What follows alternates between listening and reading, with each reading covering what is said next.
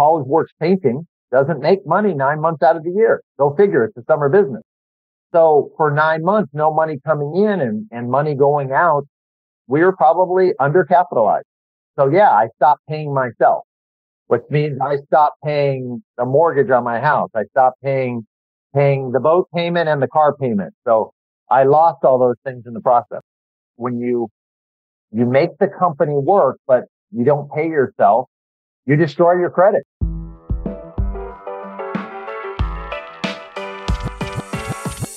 Welcome to the Edge of Excellence podcast. This show is for current and aspiring leaders that are dedicated to showing up every day in their lives with excellence.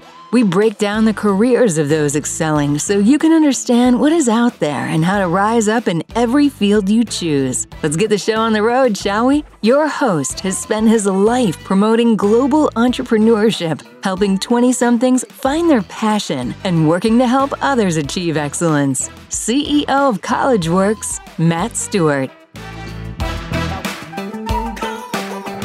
Welcome to the show and share this one with your friends. We've got Spencer Pepe on the show today. Some of you know him. He's been fishing three days a week for most of his life. He goes to the Caribbean every year, twice a year, lives on the water, but yet he has a job. We're going to talk to Spencer about the life of an entrepreneur using the lessons and struggles of his past, how his evolution occurred in entrepreneurship and what to expect and we're going to talk about the power of marketing. Welcome to the show and welcome to the Edge of Excellence.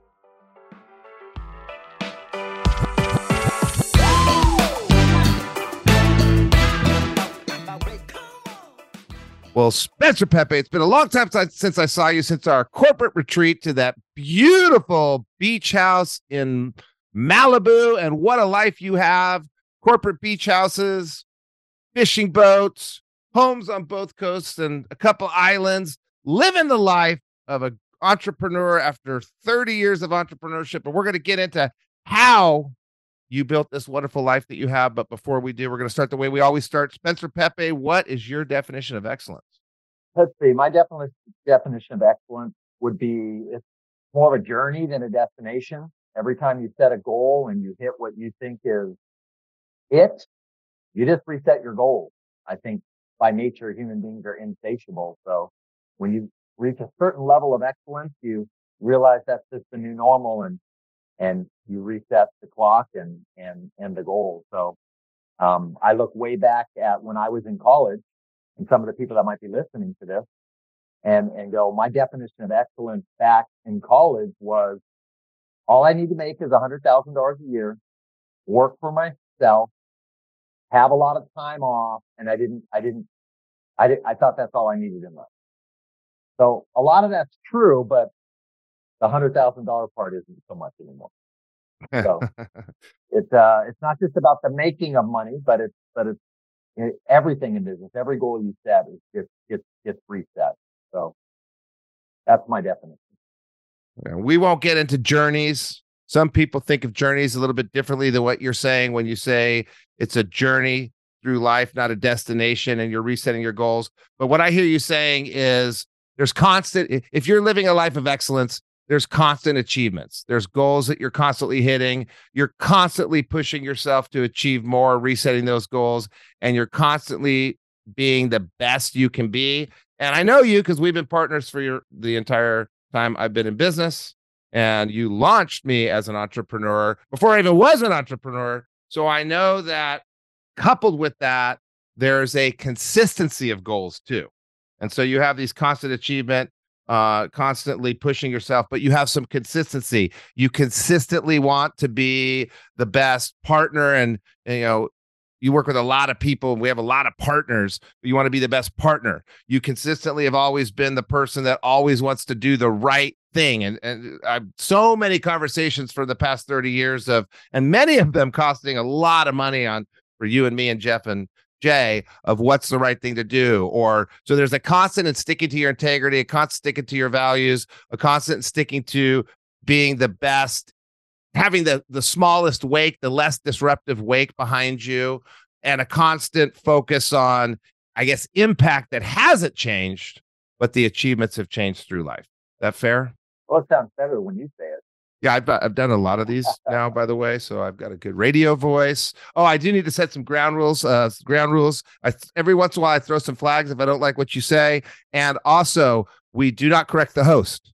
So any data points that seem a little off, we go with it. We do not correct the host in this show. It's not about being exact because we're both drivers. And again, we have episode four. You can go look at disc. Spencer and I both know our Discord driver influencers. We don't care about being exact. All right, Spencer. So we're going to dive in. You've got this great business that spans across the United States. It's been in a couple other countries. You've got this great life with a fishing boat behind your house and a couple kayaks and a couple paddleboards and a couple jet skis and another big boat parked somewhere on some island. You live the life. You got two little kids. You made money early, saved a bunch of money. You're able to have a little bit more freedom. You never worked Friday for like 10 or 15 years, which since you don't listen to the show, you don't know that I've complained about that because when I did my gig of going around the world and I was out for 15 weeks traveling traveling uh, with the EO, being chairman of EO, you came and got a little bit frustrated and you said, now you're going to pay the price. And you guys stacked my work week for like five years. And then about five more years later, I found out that you had never worked on a Friday. So you have this wonderful, wonderful life. Let's talk about how you got there. And I think there's some pain points when we go back to your definition of excellence. You know, you talk about saving, you talk about pushing yourself. There's some pain points that caused you to set goals like you're the best saver out of all of our partners. You're the one that put the most money in out of all of our partners. And in the last recession, we got another one coming. You have the most money in now. You had the most money in. It kind of carried us through because you had some financial difficulties in college and you never wanted to have those again, right? Correct. Okay, so let's go way back. You grew up in Pasadena. You were valedictorian. You uh, were out uh, knocking on doors, spreading religion, right? College work religion. Yeah. Before that, didn't you do that in high school? Weren't you? No, no. I, I, I've, I've never been part of the Mormon Church. No. Okay, well, I wasn't talking about that. And again, I got to throw the flag. We don't correct the host. So when Spencer was younger, as I remember it, and I've known him for a long time, he was out knocking on doors, spreading uh spreading faith, I thought. And then you graduated as valedictorian, which I know that's true, right? Mm-hmm. That's true. Okay, yeah. that's one of the one of the facts I didn't accidentally make up in my mind. You went to UC Riverside, and were you a good student? And you were a great student in high school. It's hard to get into a UC school. You're doing a bunch of things in high school, getting ahead. You go to college. Were you a good student in college? I know you were good at partying. I know you were good at being in the fraternity. I know you were social chair, but were you getting good grades? Yeah, I got great grades in, in college. I, but I tell people that my focus changed once I got to college. You know, I was grade A student, valedictorian in high school, but I, I needed to work on my social skills, my social intelligence. So, so yes, I partied a lot and because, um, that helped me with my social skills. So I got, well, I got straight A's in high school. I got mostly B's in college, but focused a lot more on, on friendship, networking, and uh, sports. I think those things held my attention more in college than um, than the straight academic for sure. So everybody's got something that they're good at and something that they're bad at. Spencer and I, we're not detail oriented. And we could have maybe earlier in life focused on that a little bit. Now it's a weakness. It's not even worth our time because we're both over 50. If you're in your 20s and you're listening to this on 1.5 speed, you might have some things you can improve on before it's set in, and you should work on some of your weaknesses. But if you know about Strength Finder, it's about finding your strengths. You are you're young. You're not going to give up on your social skills. So you're coming out of high school knowing, hey, I'm pretty smart. I'm pretty good at a few different things. I've got this one area where I need to improve in social skills. And you you made uh, probably an informal plan in your mind on how to improve on the social skills while you're in college. Well, I, I would say it was very formal. I joined a fraternity and and uh, focused a, a, lot on going to parties and socializing. That was it was a plan. Oh, oh, oh there oh. weren't a lot of details to the plan, Matt, but uh, you know, five days five days a week of drinking will will will erase a lot of details. Okay, so that was a subtle joke. So this you you I was sitting there thinking, wait a second, I know you were super dorky when I met you, and we're not going to get into uh, the improvement of your social skills that I was able no, to. I was cool by the time you met me. I was dorky going into college. But thank thank God I was there to make Spencer cool. So you're kind of dorky in high school. You realized you're a dorky in college. You partied all the time. Now I get what you're saying. And did you realize you needed to get ahead? Did you realize that just parting in the fraternity um, wasn't going to do it, or were you thinking, hey, it doesn't matter what you know, it matters who you know. I'll be fine. No, you know, it was probably more based than that. When I look back at how my thought process worked when I was a 19 year old, my dad went bankrupt and he said he wasn't paying for college anymore. So it starts with something very basic, which is I got to pay my bills somehow. I'm working in, in a cafeteria making $3.65 an hour. Um, that wasn't going to pay my way through school. So I was, uh, desperate and aggressive enough to look for anything that could make a lot of money in the summer. And taking a fishing boat to Alaska or college work painting were the only two things that came across my field of view. So I had to pick one of those two things.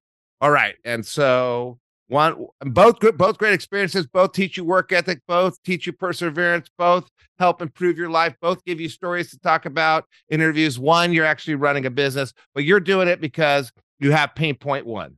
Pain point one. And if you're listening, huh? Yeah. If you're listening right now, pain point one, some of you have had some serious pain points. And I was talking to someone today about it. You deal with the pain and you deal with the grief. You don't bottle it up and save it for later, Kennedy. If you're listening, that's what my daughter does. You deal with it and then you use it as a lesson. What you can look forward to when you're in a pain uh, in a painful position is what am I going to get out of this? So dad goes bankrupt. That's horrible. Got to pay for college but you have pain point one i never want to live like that i got to make sure i make some money and two i need to get it done and you, you had this opportunity to run a business and so you ran a, a, stupid i know they used to call it at uc riverside the stupid painting business. That's my fraternity uh, my fraternity brothers called it. Stupid painters. How how when you're doing something that's really productive do you get away from the crabs crabs pull everything back in the bucket one crab tries to get away? I'm all fishing analogies on this one, Spencer, for you. Um, the other crabs drag it in. How do you, at that age, how did you deal with your fraternities call brothers calling it stupid painters? Nobody had ever heard of it before. Nobody had succeeded, made a bunch of money before. How'd you deal with that negative? And if you're listening right now, you may not be working for stupid painters. You're probably not. You're in New York somewhere, but you still have the crabs telling you you shouldn't go do this, you shouldn't go do that. How did you deal with it, Spencer? Well, for me, it was I took it as a challenge, right? They called it stupid painters because they're like, there's no way you're going to make any money doing it. Right. So, but at the same time, you know, work life balance, I, I, I didn't want to miss out on anything. I mean, I was working because I didn't want to, I, I was working so I could stay in school. So, because school was a lot of fun. And, uh, so, so how I balance the two is more important. It's like Monday through Friday, I still went to all the parties and the social events and played intramural sports and and did it. So I, I, didn't miss out on anything. And so what I'd have to kindly remind them is, I'm like, look, do you see me missing anything? They're like, no. I'm like, all right. I'm like, so when you guys are sleeping, I'm doing something to better myself. So we'll see at the end of the summer who who's right. And so you turn an opportunity, you turn an issue into an opportunity, big issue, turn it into an opportunity. I'm going to go out there and make it happen. I'm going to better myself. So it's not oh, oh man, I got to pay for college now. It's I'm going to use this opportunity to better myself.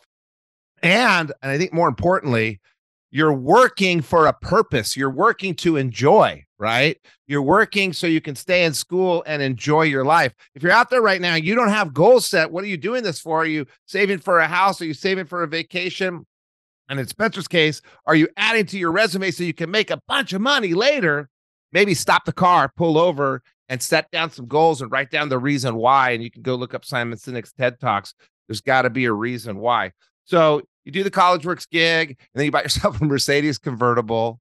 And back then, there was only one model of Mercedes convertible. There wasn't the cheap, lame SLK and then the AMG and the SL. There was just one, and it was the SL. And you got the badass Mercedes while you're in college to park in front of the fraternity and rub it in everybody's face. That's true. That's true. I did, that did happen. All right. So, it didn't happen right away, right? I mean, it was, you know, this whole time they're calling it stupid painters. I, I didn't book a single estimate in my first 25 estimates. So I did this to make money and, and get the experience, but it didn't start out great. But you, what really resonates to me on, on what you said, Matt, is that compared to washing dishes, compared to doing a menial job, using my mind, meeting with customers, uh, writing up a bid, even though I was failing at it the first 25 attempts, it was so exciting to work in that capacity. And, and that's kind of what drove me through. It wasn't the early success. By the end of the summer, I didn't have enough money to buy that Mercedes. I had to do that them. So yeah.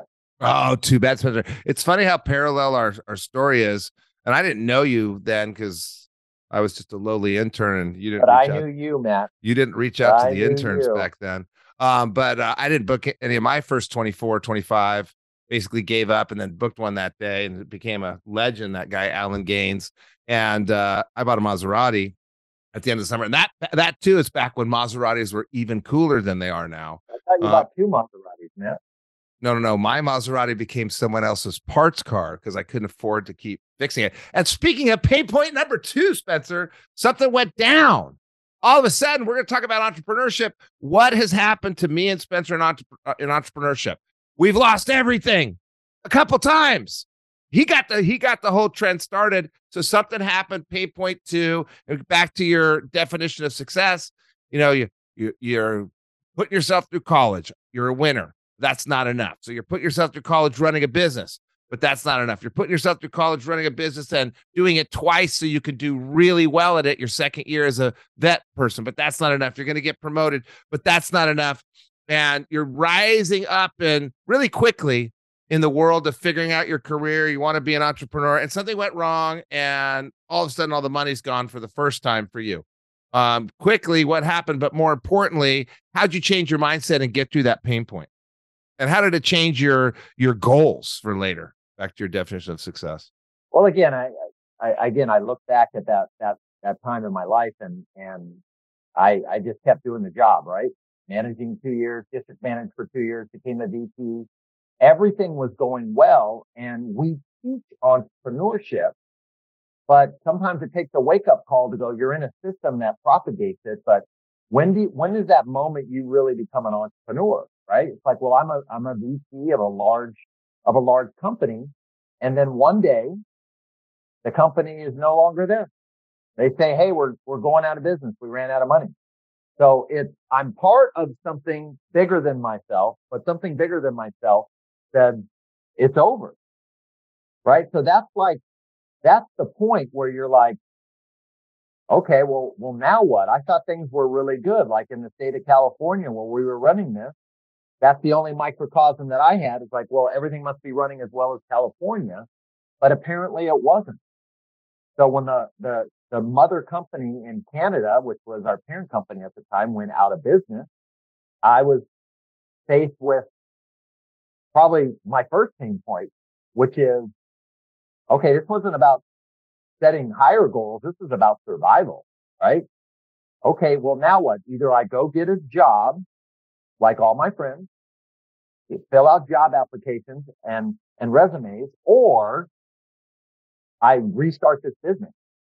And for me, it was scarier to fill out a job application, which I've never done, fill out a job application and, and, and make up a resume than it was to continue doing what we were doing. So, uh, Jay and myself and shortly later, Matt and Jeff restarted the business. Why, why did you lose all your money at that time? You couldn't make payments on the things that you had bought when you had a lot of money, right? Well, that's the other part. So you, you go into it with the naivete that I'm going to start this business and I'm going to raise some money because, you know, it takes money to make money. So that's why we're partners. Yeah. Because I can do it either. Yeah. So you go out there and try to raise money. And I, and I, I really struggle with that. There's very little money that I raised. So that first year of taking over the business, you know, college works painting doesn't make money nine months out of the year. Go figure. It's a summer business. So for nine months, no money coming in and, and money going out, we are probably undercapitalized. So, so yeah, I stopped paying myself. Oh. Which means I stopped paying the mortgage on my house. I stopped paying paying the boat payment and the car payment. So I lost all those things in the process. And so we need to stop. So you so you had a lot of money for down payments. You didn't have a lot of money. Well, you had a lot of money for payments, but you didn't have a lot of money for a rainy day. So Spencer and I don't ever want to feel that pain point again.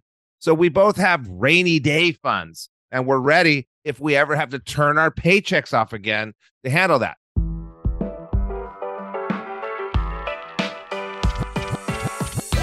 Are you enjoying the show thus far? We go through so many resources and links with this podcast, it's tough to keep up. I get it. That's why Matt and the rest of the team put together the Edge of Excellence bundle. In it, you'll find different tools that relate to overarching themes and topics of the show. Things like disc assessment tools, time management strategies and tactics, stress and anxiety management tools, exclusive videos and episodes from this podcast that is not released anywhere else, and so much more. The best part? As a valued listener of this show, you can access the Edge of Excellence bundle 100% for free of charge. That's right, for simply being awesome and tuning in.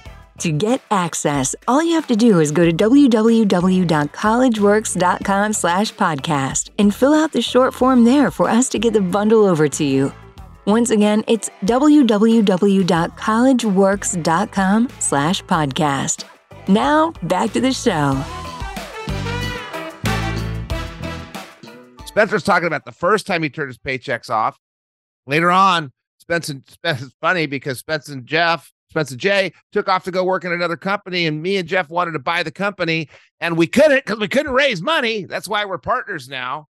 And we became partners out of our inability, but that pain point of not being able to pay yourself and that pain point of losing everything happened to all of us again and again. Spencer, this was my first time. Actually, it was my my third time when it really happened big. Spencer had already learned. And what you need to know as an entrepreneur is there will be a time when you can't pay yourself. And what you need to know as someone that wants to be an entrepreneur is don't go out and buy yourself a bunch of stuff with payments. I thought my house was an asset. It's not an asset. You got to make payments on it. It's a liability. And if you can't make the payments, the bank takes it and you lose your asset. And if it's a house, they sell it at half the price. So if you had 45% equity, you get nothing. So that's a nasty truth of entrepreneurship. Your first time you were overextended, you're the least extended, right, Spence? You went through this experience. Well, I am now because of that valuable lesson or what you call pain point. It's very simple, right? It doesn't, it's not always like the wisdom of, of coming out of that is that you got to realize that when you, you make the company work, but you don't pay yourself, you destroy your credit. So the best thing that ever happened to me in life is the bank saying no to me. I couldn't go out again and buy another car on credit. Uh, I didn't have a credit card for a while and could use for credit. So there were several years after I came, you know, the business made it after year one and things got back on the right track. But I got used to a world where if I didn't have cash to pay for it, I didn't buy it. So it created a, my overhead was very low and I've lived these principles ever since. I have zero debt except for a mortgage payment, right? So no debt. You get your own house in order and then all of a sudden banks want to give you money. So money is something you use for, for real estate or for business. It's not something to use to finance your lifestyle. I learned that very early, but making all the same mistakes every yuppie makes to, to get there. I overextended myself and now I'm a better person for it because I don't believe in debt. When you have debt, on your personal life, you're basically a slave to the bank. You work for yeah. Bank. So you said you said mo- money is for business, not personal life. You meant credit. So we use credit in our company, and we don't use our own personal credit because if the shit hits the fan, you can't be paying debts from the past. And when the shit hit the fan for us in a big way, co- together, once we were partners, I didn't have the the emergency fund. I did have the bills. And I had to go through what Spencer had to go through and learn the same lesson. Uh, by the way, I learned this from my dad. The people around you, like uh, you know, Spencer's a little bit older, had a little bit of experience before me. My parents, they know what you should be doing, but they don't tell you because you wouldn't listen anyway. So Spencer could have said, "Hey, Matt, you shouldn't be driving around these Ferraris that have." Well, actually, my Ferraris didn't have payments, but other things had payments, so I had to sell the Ferraris to pay off the other thing. You could have told me that You could have told me to live within my means when I was. Some people have to jump before they'll listen. Yeah, because we don't listen. We don't listen. That's why my dad never told me. That's why Spencer never told me. Because when you're a driver, influencer, and a lot of entrepreneurs don't listen. So maybe there's another action for your list. Start paying attention to what other people are telling you because the secrets are there. You don't have to go through this horrible stuff. So I think there's a couple simple books too that people can read. Um, I, I don't read as many books as Matt does and some of my other partners. So not my strong suit in life because it's probably because I'm not a good listener.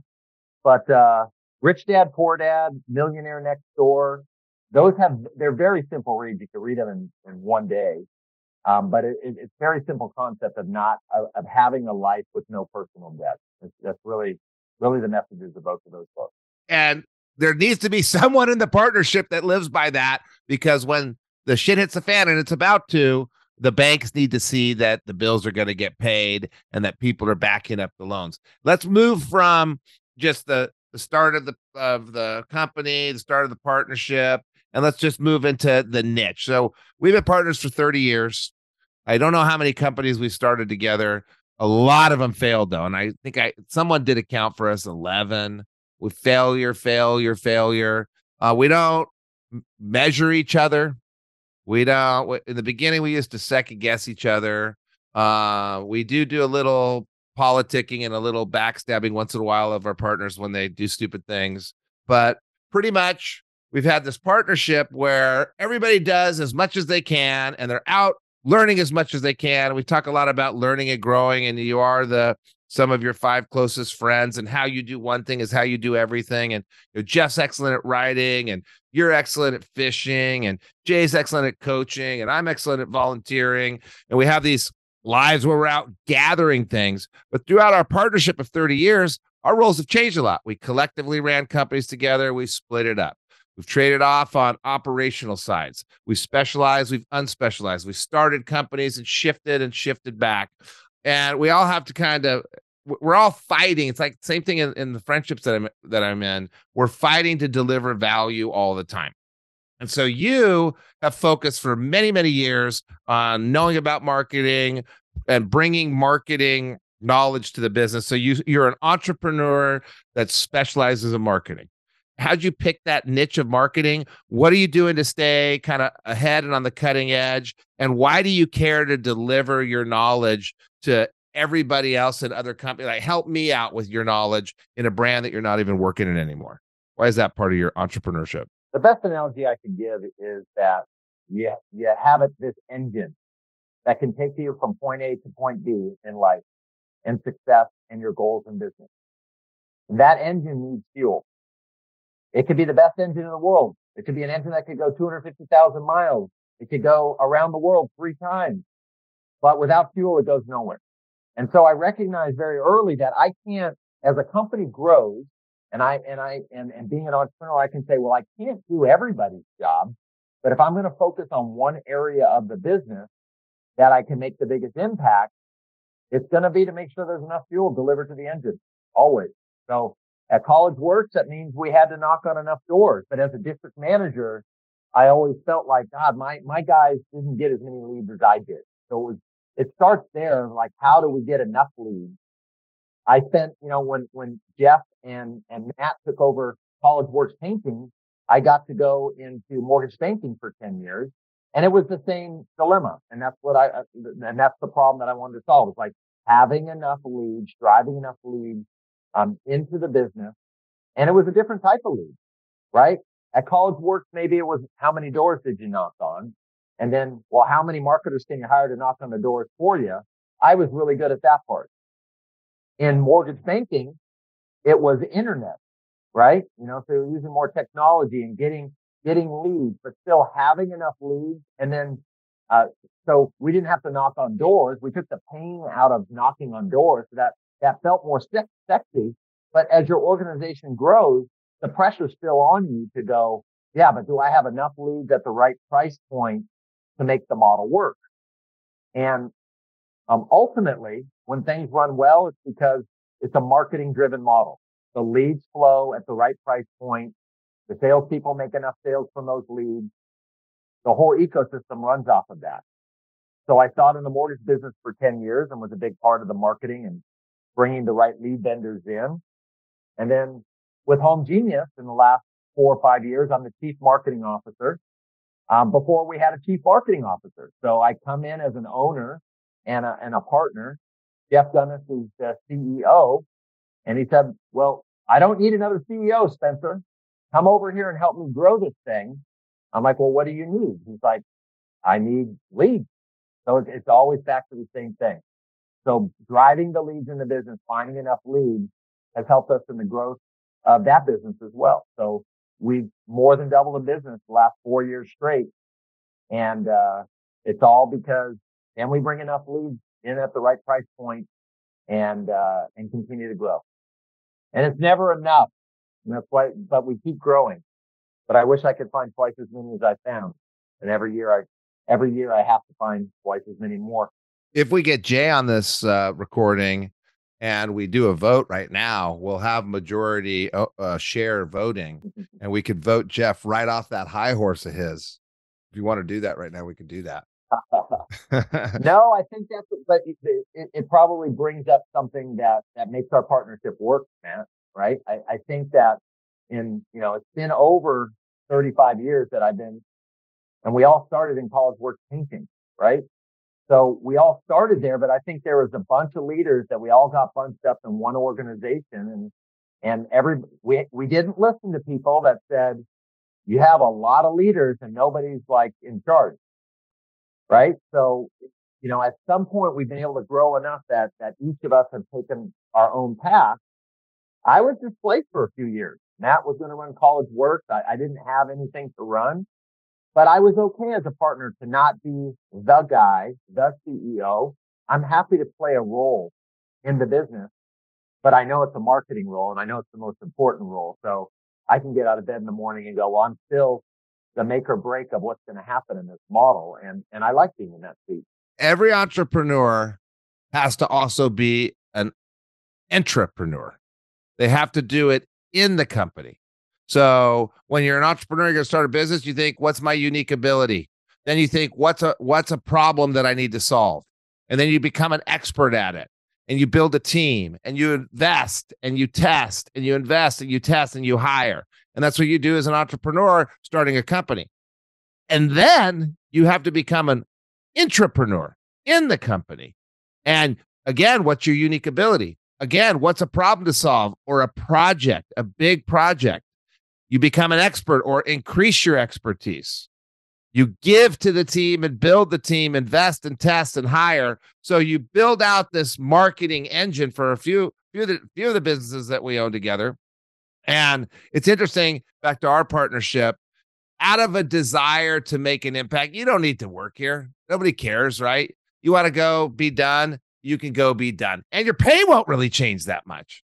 But there's a desire back to your goals to set a goal, to achieve the goal. You don't need to be a CEO. You're already CEO of the parent company, right? Who cares? Um, you're already a, a big shareholder, but you have this goal to be even better and be even more of an expert in this part of the business and push yourself even higher and be the best you can be because you're setting different goals because you have a new role as an intrapreneur just like everybody else does once they start a business and they have a team. And we have, I don't even know how many employees we have, but there's a couple thousand, a thousand, a lot of them. So you want more of those intrapreneurs in your business creating things. And that's kind of what makes our business work so well is everybody's constantly building and developing and taking ownership and trying to make their mark, whatever level of the company they're at.